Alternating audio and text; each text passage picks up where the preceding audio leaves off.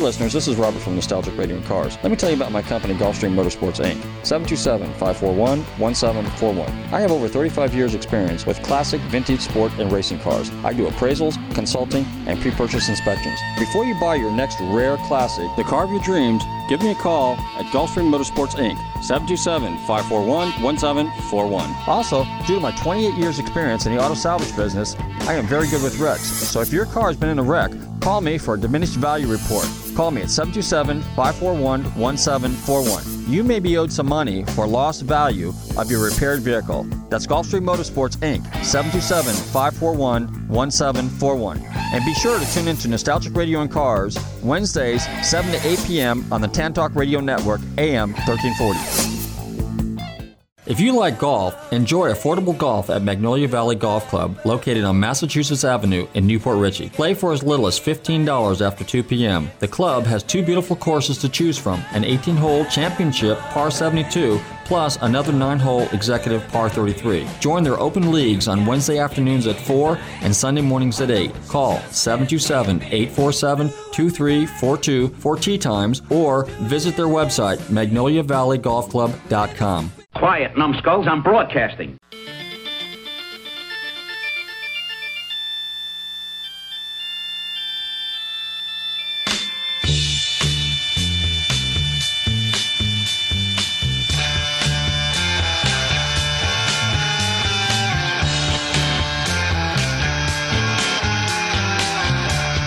Hey, listeners, welcome to Nostalgic Radio and Cars. You are tuned in to the greatest car show on earth. I'm your host, Robert, and we got a great show for you tonight. This is live, so uh, like I said, anything is happening. Anything's possible. At any rate, um, we got a good show tonight. As usual, we're playing a couple of good old songs, some great music, and I've got a very, very, very fascinating guest for you guys. So uh, we're going to uh, get into that a little bit. This guy's been a, uh, I got to tell you a little bit about him. He is a world famous race car driver.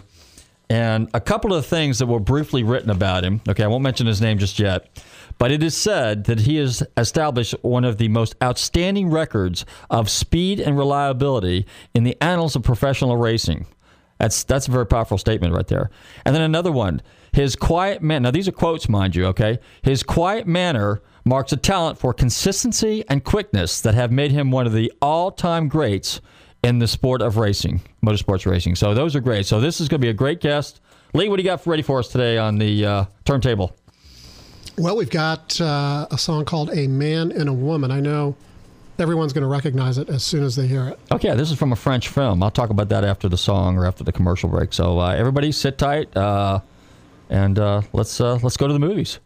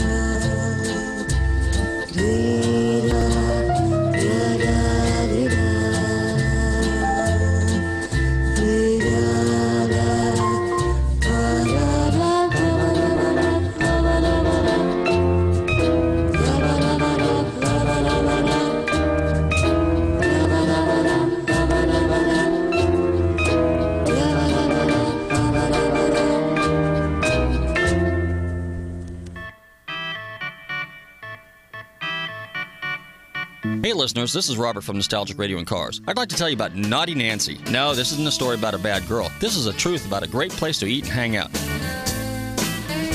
Naughty Nancy's Food Shack, located at 700 Eldridge Street in the downtown Clearwater area, is a quaint little place nestled under some huge oak trees, serving great food and drink and a wonderful, friendly atmosphere. That's Naughty Nancy's, 727 446 3717. They have 10 daily specials as well as many different styles of cooking from Cajun, New England, country, gourmet, and even short order, prepared just the way you want it. So check out this groovy little dewdrop inn right on the trail. So jog up to her front door, ride up on your bicycle, drive up in your car, or pull up on your motorcycle and visit my friend Nancy and place your order. That's Naughty Nancy's, 727 446 3717. Hey, mention Nostalgic Radio and Cars and you might get a free drink. Hey listeners, this is Robert from Nostalgic Radio and Cars. I'd like to tell you about a great pizza shop right here in downtown Clearwater. Bros Pizzeria, voted number one in the city of Clearwater. They're located at 547 South Fort Harrison Avenue. They have great New York style pizza, as well as delicious lasagna, spaghetti and meatballs, manicotti, linguine. And if you're in the neighborhood for lunch, they have great hot and cold sandwiches and appetizers. So call 727 441 6025 for takeout and deliveries, or stop by for a veal parmesan dinner and a nice glass of vino. That's Bros Pizzeria. Check out their website and watch my friend Olti create a spectacular pizza before your very eyes. What would you like on your pizza? Call Bros Pizzeria 727 441 6025. That's 727 441 6025. And tell them Robert from Nostalgic Radio and Cars sent you.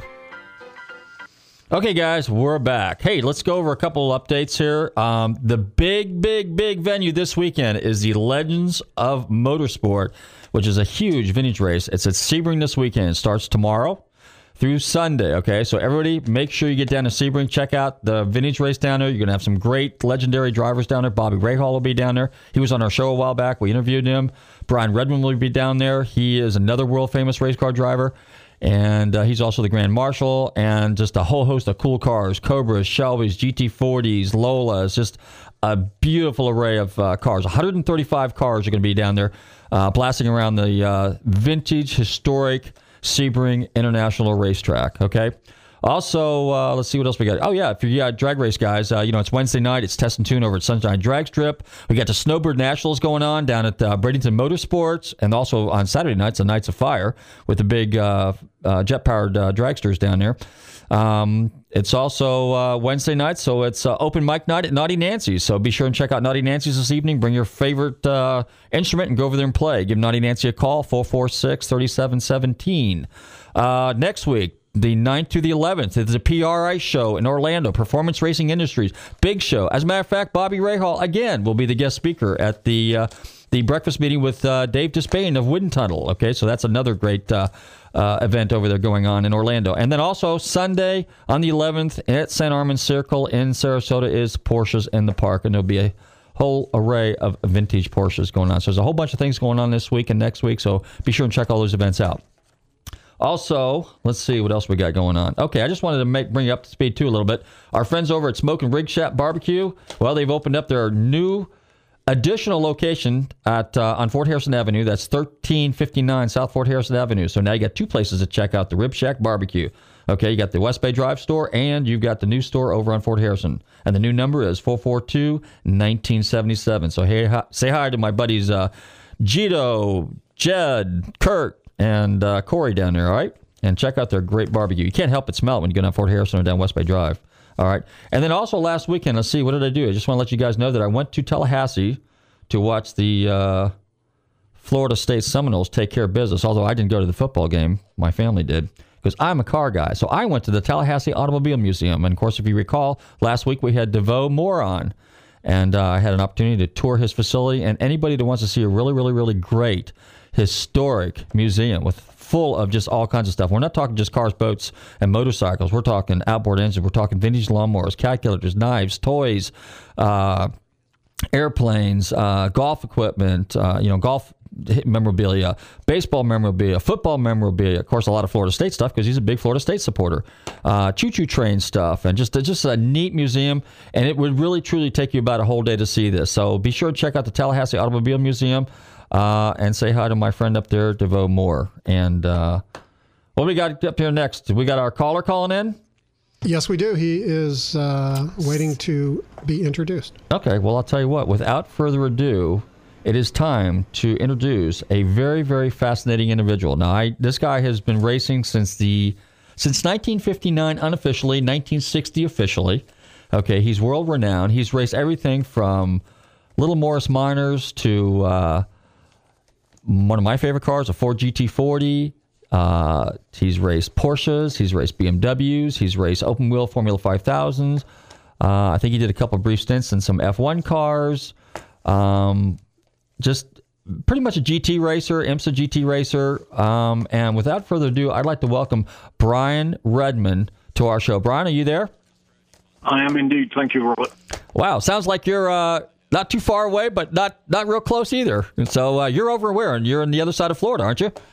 Yeah, we live in uh, Vero Beach on the on the East Coast. Really. Okay. Uh, we breaking up there? We got communication? Are we doing? Can you hear me? Okay, there, Brian? Yes, absolutely. Yeah. Okay. Yeah, we, there was a little stutter there for a second, and uh, so you're calling on the computer, correct? I am. I'm calling on Skype on the I'm- computer. Okay, excellent, super. Okay, well, anyway, so I gave you a little brief introduction, um, but a lot of our fans uh, may or may not be familiar with you. But just to go through the uh, your excellent uh, uh, racing background, let's start from the very beginning. So you started. Uh, you told me yesterday on the phone when we talked a little bit. Um, you started in 1959. What was your first little uh, escapade with an automobile? What got you into the sport? I I was a mop head manufacturer in Burnley in Lancashire in the industrial north of England. Uh, mop heads being the thing that you clean floors with. They're pretty well the same today as they were then. And I delivered them all over England in a Morris 1000 uh, Woody. It was actually called a traveller's car. That was the correct name for it. And I fitted a super truck about front and rear for the suspension, and an anti-tramp bracket to stop the rear axle leaping around, and uh, drove it like a maniac on the roads, uh, delivering mop heads. And I decided I'd better get off the road and onto the track, and that's how it started. Uh huh. So then you started out. you- Did you take that actual very car and you go club racing with it? Yes, because at that time, uh, in that category of racing, in fact, in nearly every category of racing, apart from the open wheel, single seat Formula One cars, which couldn't be taken on the road, nearly all cars that raced were also driven on the road. I mean, the Jaguars in the in the mid 50s, the D types and the C types were driven from Coventry in England to Le Mans, 24 hours. Then they were raced for 24 hours and driven back to England. Now it's true that now these cars, because we're talking about sports cars and GT cars, so it's fair to say then that these cars were originally production cars that were used in endurance racing, and the operative word there is they were they're designed to go as long as they could, as fast as they could, and complete the race. So hence it was an endurance race. And that was the whole idea: of taking a production car and basically tweaking it just a little bit, and then see what the ultimate outcome would be on each car. Was that would that be a fair statement? Um, yes, but it all started, you know, after the World War II when there was no money around and uh, there were very few racing cars, and so people started racing their production cars, like the XK120 Jaguar that came out in 1949 or 48 maybe, and Ferraris of various kinds, and one or two Maseratis or Allards, but these were all basically road cars designed for street use, and then they were just raced as a as a hobby that turned then into a into a profession later on. Uh huh. Okay, so then following the uh, the uh, little Morris Minor, what did you get into after that? What kind of vehicle? Well, something even smaller. Uh, it was the new Mini Minor, you know, which was the predecessor of the. But we have Mini Coopers on the road because they're not the same. In those days, they were built first of all in 1959, and it had a tiny little engine, 848 cc's, and it went pretty well. And we highly modified it, but again, used it for work every day and for racing at the weekend. Uh huh. And then uh, and then after that, what kind of car did you have? Uh, the following year, an XK120 Jaguar because, uh, you know, I was tired of these little tiny engines blowing up all the time Uh huh. and having to work on it to keep it going. The XK120 with its big engine uh, was very reliable. Uh, the trouble was it wore the tires out like crazy. and I only raced it twice. In that, in those two races, I completely wore out a new set of tires each time, and I couldn't afford to keep replacing them. So uh, now the tires that you raced back in those days were they basically like a racing slick, or was that a, a street tire, or what was what type of a tire was it exactly? Um, you could, in fact, I did. I raced on racing tyre made at that time by Dunlop, the, the English company, mm-hmm. and they would have had treads on, weren't slicks. There were no slicks until the late 60s. Okay, so now you're you're racing your 120 Jag, and you ate up a couple sets of tires, and it didn't make a lot of economic sense to keep that car anymore, and then you decide to move on. And your next car was a Morgan Plus Four. A Morgan Plus Four. That's a really another very great car. I mean, that car has great heritage, doesn't it? Morgan's. The, yes, and in fact, today Morgan are the only British car company still owned by a British company uh, making cars. Out of all those great English cars that were made for so many years, the only one that's British owned is Morgan.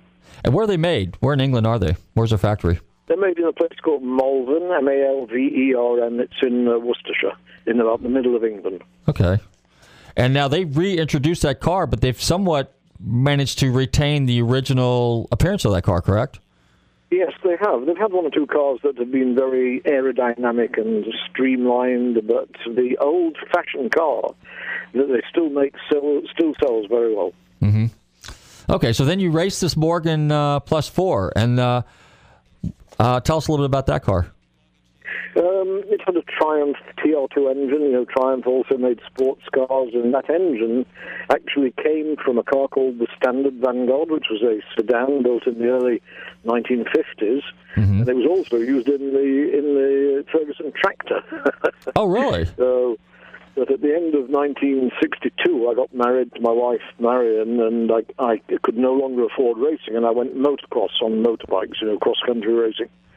Well, now, motorbikes so, uh, okay. for two and a half, the next two and a half years. So, in other words, you didn't do any car racing, but you raced motorcycles, and that was just again what a question of economics then. It was, yeah. Okay. Yeah. I mean, you know, there was no money. And what type of uh, motorcycles did you race? Well, it sounds crazy, but the first one was a DOT, a dot, and they were made in nearby Manchester, the city of Manchester, and DOT stood for devoid of trouble. devoid of trouble on a motorcycle? Yeah. yeah. Motor- motorcycles are all about trouble. but uh, anyway, now when you say motocross, are you talking, let's say, basically like a street bike, or are you talking about a, a true MX dirt bike? Yes, a dirt bike, but of course they're nothing like the modern dirt bikes because the suspension travel was only two or three inches, and today's bikes travel, I don't know what they travel. Oh, they're about 10, 10, inches, 10 to 12 inches, yeah. They're a foot or more, right, exactly. And they're all monocoque suspension, all kinds of cool stuff, or mono uh, shock suspension. Yes, and, yes, uh, yes, yes. Okay. So then you did that for how many years? That uh, two years, I, I did um, take part in the occasional race, racing for a company who specialised in tuning Mini Cooper 1275Ss. Uh huh. So you did that for a couple of years, and then till when? Till about 1965? Uh, in 1965, I, I, using a friend's XK120, I got the fastest time of day in a time trial, a sprint, where one car at a time goes. So it's not a race.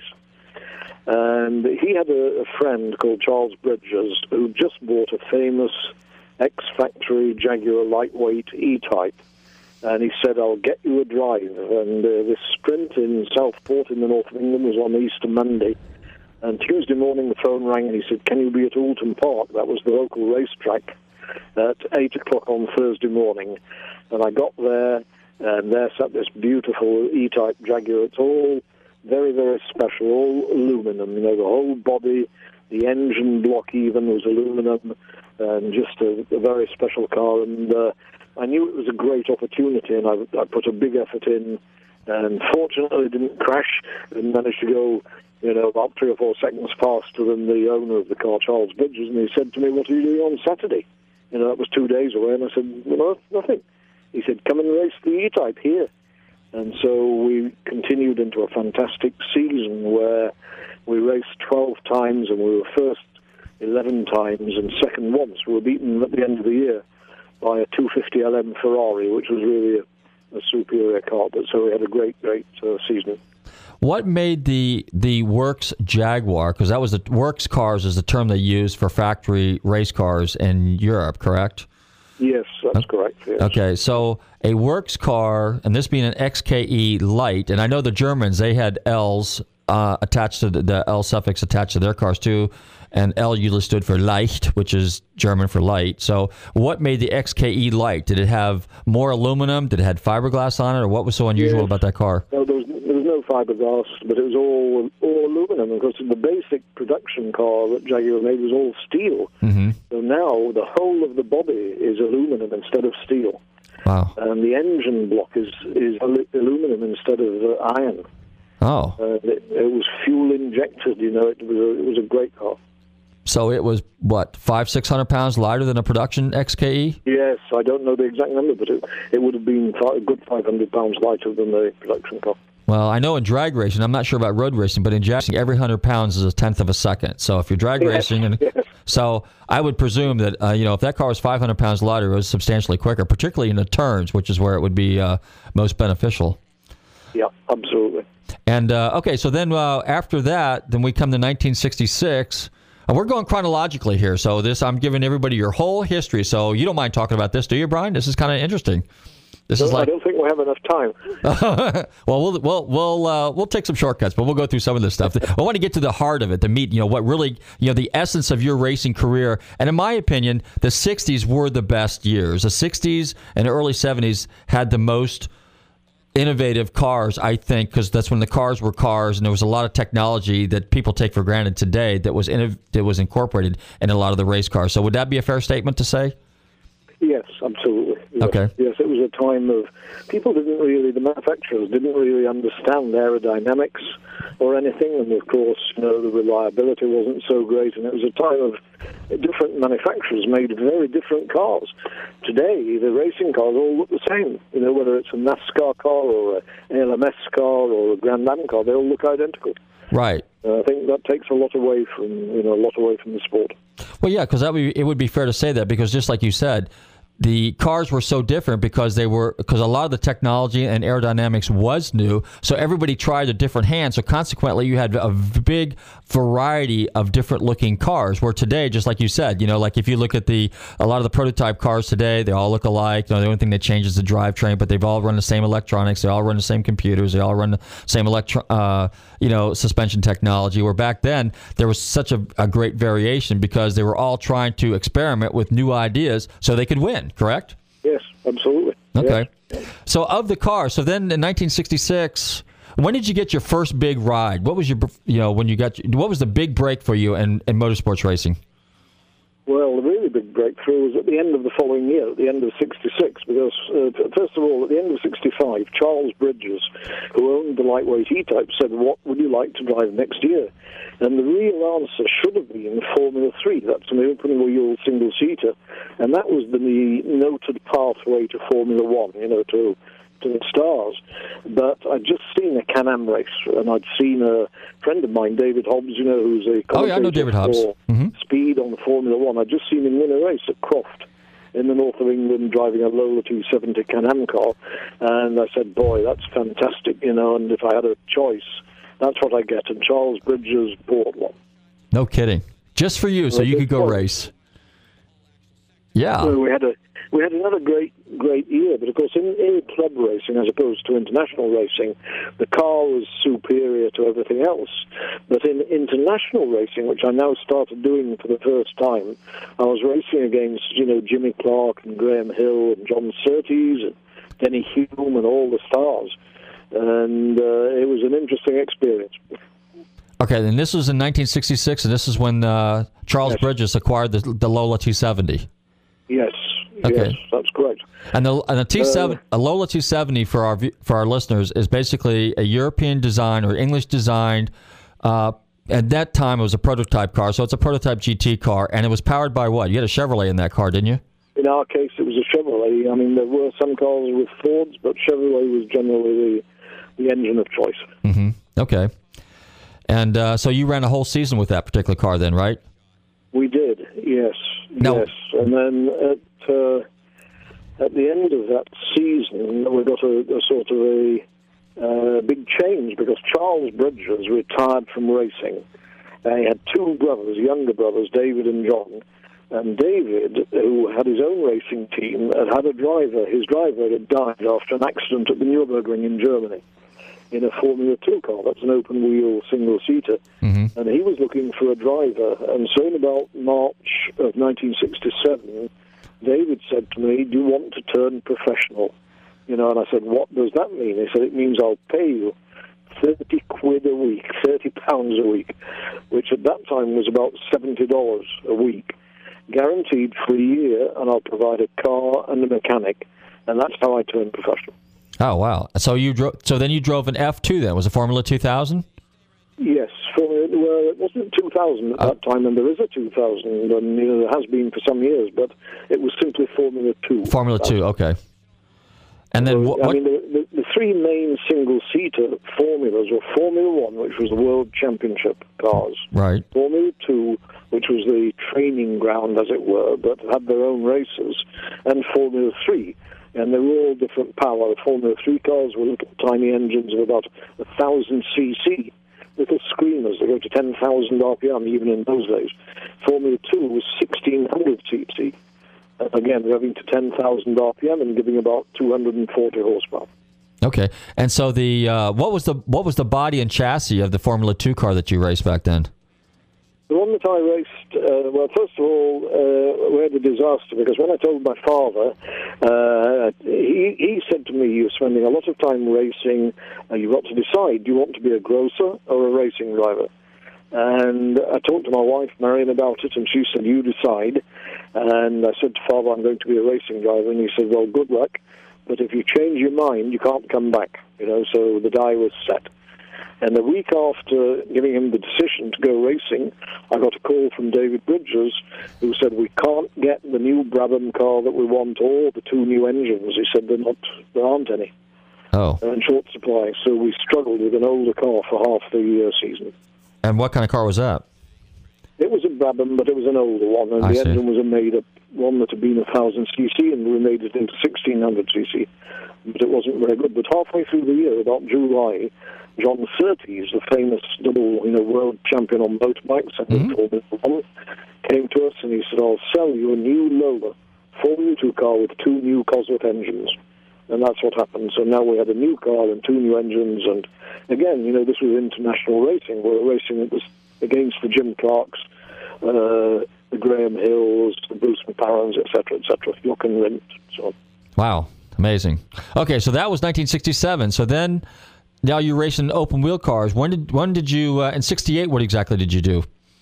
Well, the, the end of '67, I did a race at Montlhéry, that's near Paris, and it was a thousand kilometres. That's just over 620 miles, and I was driving a privately entered car owned by David Piper, Ferrari 250 LM, and it poured with rain.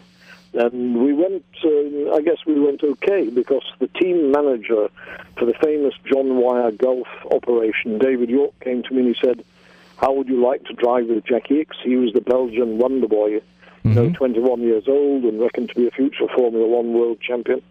Uh, at Kyalami in South Africa in the nine hour race in November.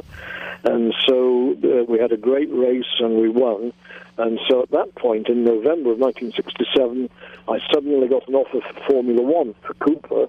And John Wyer wanted me to sign a contract to race the GT40 Ford, sponsored by Gulf Oil, driving with Jacky Ickx in 1968. And so I had two great drives at this point, and our daughter Charlotte was born whilst I was at Daytona in February of uh, 68, and everything looked fantastic. We bought a new house on the strength of all this, and Jacky Ickx and I won the six-hour race at Brands Hatch in the GT40, then we won the Spa 1,000-kilometre race in the same car, and I would finished third in the Spanish Grand Prix in the Cooper. So we then went to the Belgian Grand Prix back at Spa-Francorchamps in June of 1968, and on Sunday morning, Colin Chapman asked me if I'd like to drive, you know, for Lotus in Formula One. That was the top. That was the top drive, mm-hmm. and so again, everything was looking fantastic at this point. And about two hours later, the race started. The suspension broke on my Cooper, and I had an enormous accident. I went over the barrier, rolled over it, and my right arm got caught between the barrier and the car, and uh, I had a very bad compound fracture of the right forearm with all the bones sticking out, and it caught fire. It lost three wheels during the accident, and it caught fire as well. I landed right in the marshal's uh, point, you know, the corner workers' point. Mm-hmm. Uh, one of the corner workers was badly injured by one of my wheels that had hit him, and he uh, had a heart attack, and it was a, a scene from hell. Really? So he? Oh wow. So uh, that was, uh, and that was in 1968. And what, what racetrack was that again? Yes, Spa Francorchamps in Belgium. Oh, okay, Spa racetrack. Oh wow. And that's a very famous race. Now that's the track you were telling me. That's about an eight mile, tra- eight mile Yes. course, and uh, a lot of topography in that one. A lot of ups and downs and turns and stuff. Correct? There's quite a bit of up and down, and uh, not a huge number of turns. But the the the unique thing about Spa Francorchamps was the speed. It was just immensely fast. So how fast were you Um, going when your crash took place? Uh, well, the corner that I crashed on, which is called Les Combes, uh, was actually about the third slowest corner on the track, but it was taken at 120 miles an hour. Oh my. And to all the other turns, except for one, the hairpin, La Source, was taken in first gear. And apart from La Source and Les Combes, all the rest of the track is taken in top gear at very high speed all the time. Wow. So what is that that track? What, what's the average speed on that track if you're running a full blown race and you have no mishaps? Um, well, in 1970, my co-driver Jo Siffert and I, driving the factory Porsche 917, set the fastest road race ever run up to that date when we averaged 149 miles an hour for 600 miles, including the pit stops. And the fastest single lap in the race was set by Pedro Rodriguez, also in one of our Gulf 917s, at an average of 163. Wow, that's 23 miles an hour faster. In the same race course? Um, well, it's 13 miles. We averaged Oh, 149. Oh, but 140. that included the pit stops. Okay, okay, Uh, so, 149. Yeah. All right. And then, uh, so all right. So then, after the following the crash, what'd you do? You had to take off for a while, didn't you? Yep. I was at home in a new house in the north of England, not earning any money. And in October of 68, my local doctor in the hospital took one x ray of my arm and they said it's okay. And so I went to South Africa again to do a series of races, starting with a nine hour race at Kyalami that I'd won the year before. And then I did three hours at Cape Town, three hours in Bulawayo, three hours in Lourenço Marques, and my forearm was hurting a bit. And as we went past Johannesburg en route to another track, I called Alex Blignaut, the event organizer, and I said, Do you know a good bone man, you know, in Johannesburg? and he, he said, I know the Christiaan Barnard of the bone world. Well, Christiaan Barnard was the heart Hearts. transplant Right. Surgeon. hmm And I went to see uh, the bone man, David Wu, on a Friday evening, and he took 20 x-rays, not, not one. And he sat me down and he said, Brian, man, I've got two bits of bad news for you. And I said, what? He said, you don't have any union of either bone. I said, oh, Ooh. what's the other bit? He said, I'm going on vacation tomorrow. so, So anyway, I said, I have to be at Daytona in six weeks' time. And uh, I just signed a contract with Porsche to do the 1969 World Championship races with them. And he said, I'll experiment, and it may work and it may not. And he opened the, the arm up again, right from the, my wrist to my elbow, and uh, cleaned off the broken ends that weren't healing, took bone out of my hip and glued it in position in my forearm, sewed it all up again, and said, "Don't use it till you, till you have to." He didn't put it in plaster; he put it in a sling. I arrived at Daytona at the end of January, took the sling off, never said anything to anybody, and there were five factory Porsches in the race, the 24-hour race, and uh, you know one of them was going to win. And I didn't really see how I could drive for 24 hours. And I was driving with one hand and supporting the wheel at about 200 miles an hour on the banking with my knee. So I've got my right hand, which was the injured hand, resting on the wheel just in case something went wrong, you know, and I had to use it.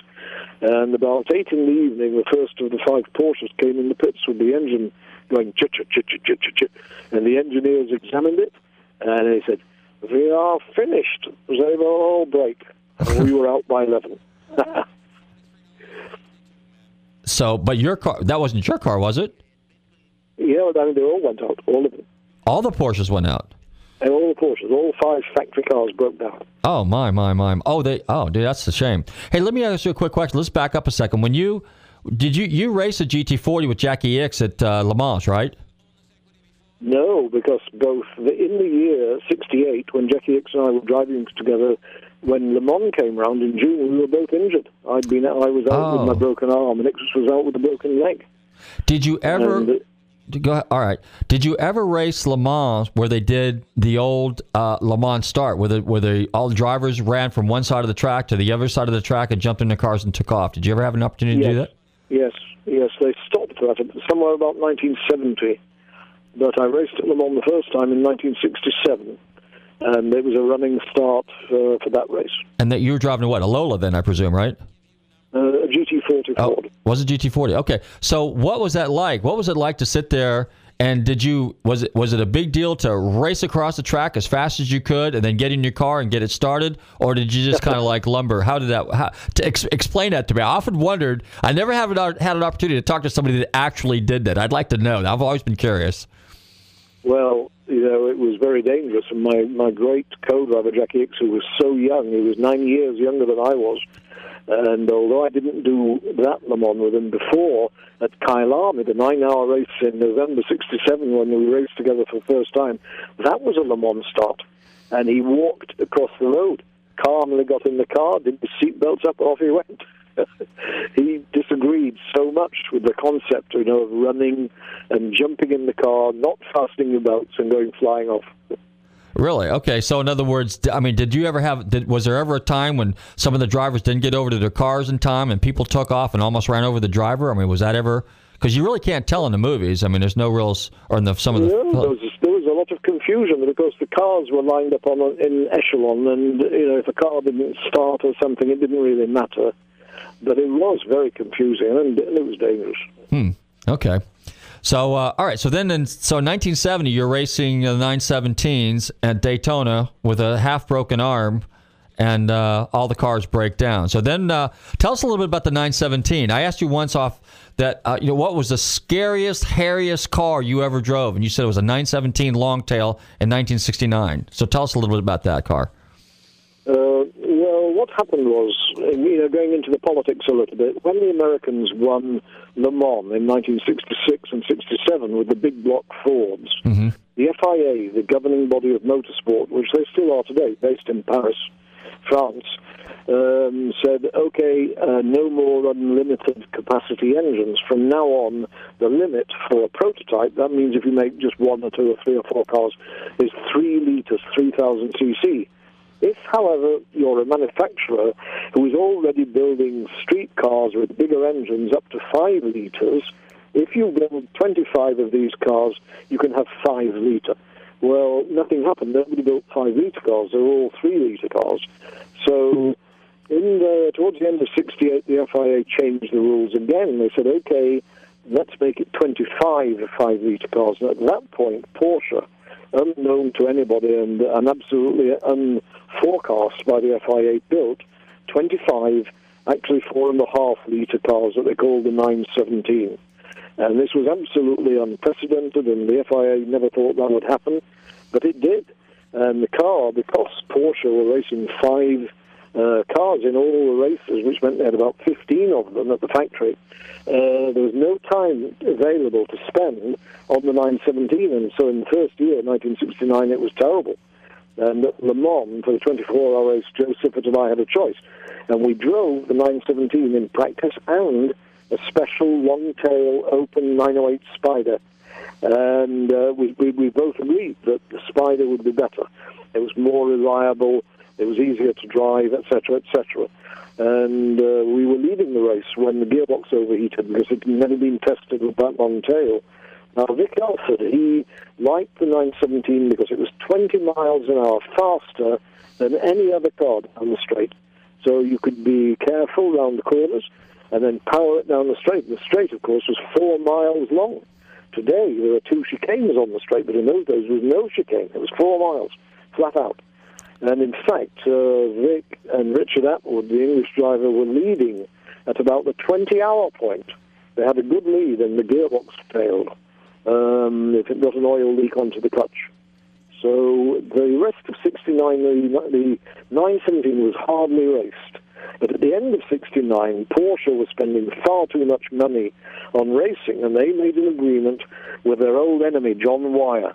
John Wyer and the Gulf Oil Company would run the official Porsche factory team in the 917s in 1970. So that's what happened there.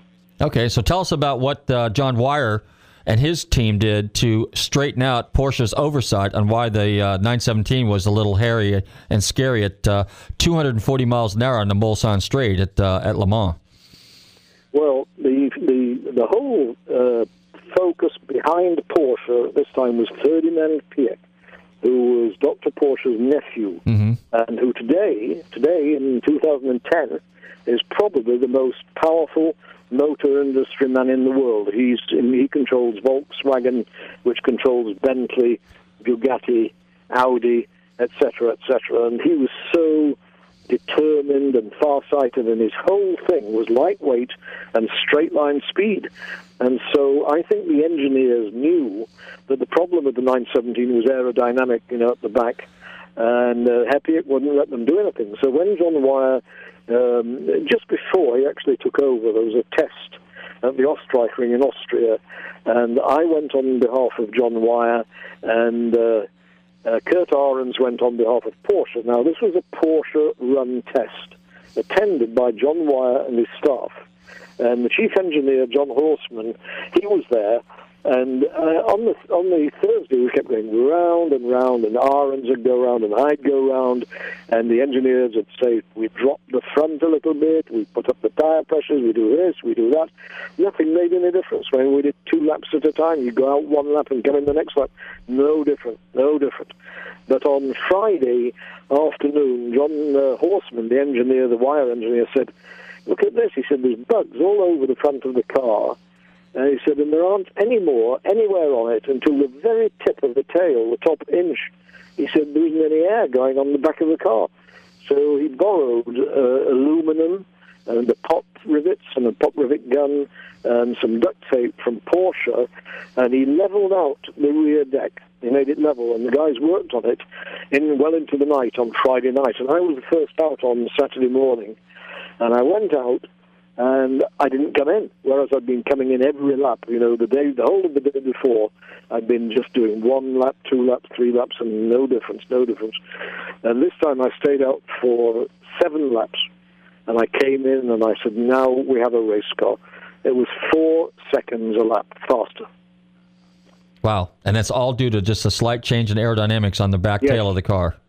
Yes. Now this yes. was a 917 long tail, correct? Well, the original car was kind of a long tail in its in its original word of it made 25 of them. Mm-hmm. But after that, in 1970, first of all, when John Wyer and the team came to Daytona in February of 1970 with the 917s, they had a shock because there was Ferdinand Piëch with a team of 917s from Porsche, Austria. Porsche, Austria was owned by his mother, Louise Piëch and uh, and John Wyer didn't know anything about it, and they did have a long tail car, and at Le Mans they had a special long tail car, and John was offered the, the long tail, but he said no, you know we'll stick with the short tail, we know more about it, etc., etc. So we never we never used the long tail in the Wyer team. Hmm. Okay, so then in 1970, 70 you raced the 917, and then what happened in 71? At the end of 1970, I retired uh, because I thought I was going to be killed. I mean, there were so many dying in those days that, you know, every time I went to a race, I've got two little children, and I kiss my wife and the children goodbye, and I know very well it could be the last time, and it was just getting, getting on top of me, you know, and I'd been offered a job running a BMW dealership in Johannesburg, South Africa, and uh, in September I said to my wife, we're going. In November, we're going, you know. wow. Okay, and then uh, and then what did you do? Then in 1972, you got back into racing a little bit. Uh, well, still in 71, in March of 71, uh, at home at about uh, 2 in the morning, we were raided by the police. I won't go into all the details. It was concerning apartheid. And uh, I went and, uh, anyway, uh, you know, I said to Marion one day, there's going to be a bad scene here, we're going back. So in March of 1971, we went back to England turned all the household furniture and the car around on the ship. And uh, I didn't have a driver. I took a one-off drive for Sid Taylor in a Formula 5000 car, and then I did a one-off uh, for John Wyer in the Targa Florio. The Targa Florio was 44 miles to one circuit, and there were 10 laps in the race, and it was 950 corners per lap. And I'd run it the year before in 1970 with my co-driver Jo Siffert in a Porsche 9083. And John Wyer's new driver, Derek Bell, had never been there. And Wyer said, Redman, you've done it four times, etc., etc. And I thought it was a great opportunity. Unfortunately, on the first lap, about 20 miles into the race, the steering broke, and I hit a concrete post in the fuel tank, and the whole thing exploded on fire. I was very, very lucky to get out, and I was blinded and burnt all over, and there was no help. For 45 minutes, I was, I was out on the hillside, unable to see uh, by myself. So that was another unfortunate incident. But at the end of the year, in September, BRM, British Racing Motors, who were primarily Formula One builders, had built a Can-Am car for the Canadian store millionaire George Eaton of Eaton's stores in Canada. And we took that car to uh, Imola in Italy. And it poured with rain. The car was very good in the rain, and I lapped the entire field, uh, including a factory Ferrari. And the factory engineer, Mauro Forghieri, came up to me after the race. He said, Brian, what are you doing next year, 1972? I said, nothing. He said, you drive for Ferrari. wow. so I was saved by the bell. Hey Brian, we got. Uh, I can. Uh, you're right. This is not going to be a one show deal. Um, would you be willing to come back and do part two of Brian Redman for me? Would you be willing to do that sometime? Yes, absolutely. Okay. Yes. Um, real quickly though, we got a few minutes. I want to talk uh, about the uh, vintage race at Sebring this weekend, Legends of Motorsports with Bobby Rahal. Now you're going to be the honorary, uh, I guess, Grand Marshal, correct? That's correct. Yes, I'm the Grand Marshal, which means that I go around smiling and shaking hands. Shaking hands. But you're going to be driving a car too, though, right? I am supposed to drive Bobby's own uh, Chevron B16, which is a car that I first drove in 1969. Not this particular car, but the model. Uh-huh. Um, in- introduced it in the Nürburgring in Germany, and it won its first race. It's a great car. Wow. Okay. Are you going to be driving any other cars? Are you going to? Uh, No, no, that's enough. That's Yeah, enough? Okay.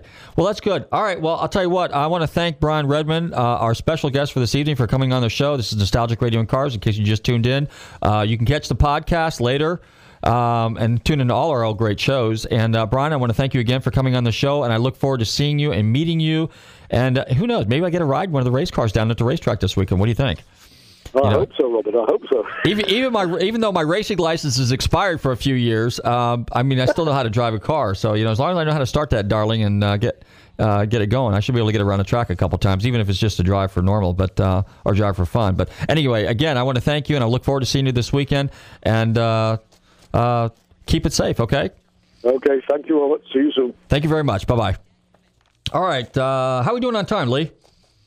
Got a couple minutes. We got a couple minutes. Okay. Well, uh, you know what? Just for uh, for Brian, why don't we play a, a little bit of a Bee Gees song that you picked out because he likes the Bee Gees. Although Brian really likes classical music, and uh, we just uh, didn't uh, we couldn't find anything we really liked. So, uh, but he said as an alternative he'd go with uh, a little bit of Bee Gees music, right? So uh, let's see what we got. Some classic vintage '60s Bee Gees. This is uh, Please Read Me from their first album. It's called Bee Gees First. Oh, really? Okay, Brian, this is for you. I hope you stay tuned, and uh, if you catch the podcast, this song's for you, buddy. Thanks.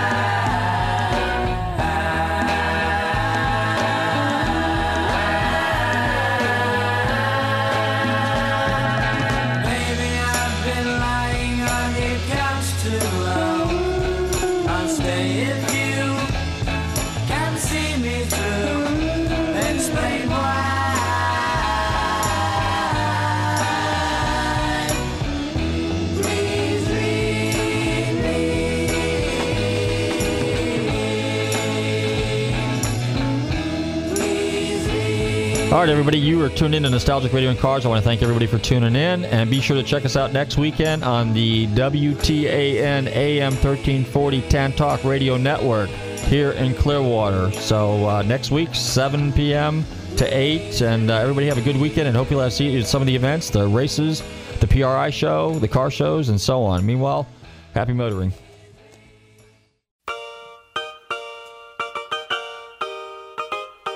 Hey listeners, this is Robert from Nostalgic Radio Cars. I'd like to tell you about a great place to eat right on the main part of Clearwater Beach. Located at 333 South Gulfview Boulevard. Krabby's Beachwalk Bar and Grill has two floors of food, drink, and fun. They have daily specials, happy hour, and nightly entertainment. Their menu caters to seafood lovers as well as land lovers. Krabby's Beach Walk Bar and Grill, 727-608-2065. They're open in the morning for breakfast until 1 a.m. So stop by and visit my friends Turtle, Eddie, and Polly, and all the girls and staff at Krabby's Beach Walk Bar and Grill. That's 727-608-2065. Mention Nostalgic Radio and Cars, and you never know, you might get a free drink. That's Krabby's Beach Walk Bar and Grill on Clearwater Beach, 727-608-2065. Hey listeners, this is Robert from Nostalgic Radio and Cars. We all love to eat. Well, I would like to tell you about my friends at the Rib Shack Barbecue on West Bay Drive in downtown Largo. Their menu offers family-sized takeout dinners like delicious ribs, chicken, beef, and pork, or sit-down barbecue dinners, sandwiches, and even desserts. They will also cater your party. Everything is barbecued fresh using real oak for that great smoky flavor. So visit my friends Corey, Jed, and Kirk at the Rib Shack Barbecue in downtown Largo, 600 West Bay Drive, or call them for a takeout order at 727 501 9090. That's 727 501 9090. They truly have the best smoking barbecue in town. Oh, and be sure and check out their great barbecue sauce. That's the Rib Shack Barbecue in downtown Largo, 727 501 9090. I'm telling Robert from Nostalgic Radio and Cars sent you. Hey listeners, this is Robert from Nostalgic Radio and Cars. As most of you know, I'm in the car business, and often I need cars towed. Well, Kotakis Towing has all the trucks and equipment to meet your needs. Whether it's long distance, short distance, or just around the corner, they can get it done. Kotakis Towing, located at 1141 Court Street in Clearwater. Also, they have a full service repair and body shop to meet all your automotive needs. So give my friends Lefty and Joey a call at Kotakis Towing at 727 447 1952. And be sure and mention Nostalgic Radio and Cars, and you might get a discount.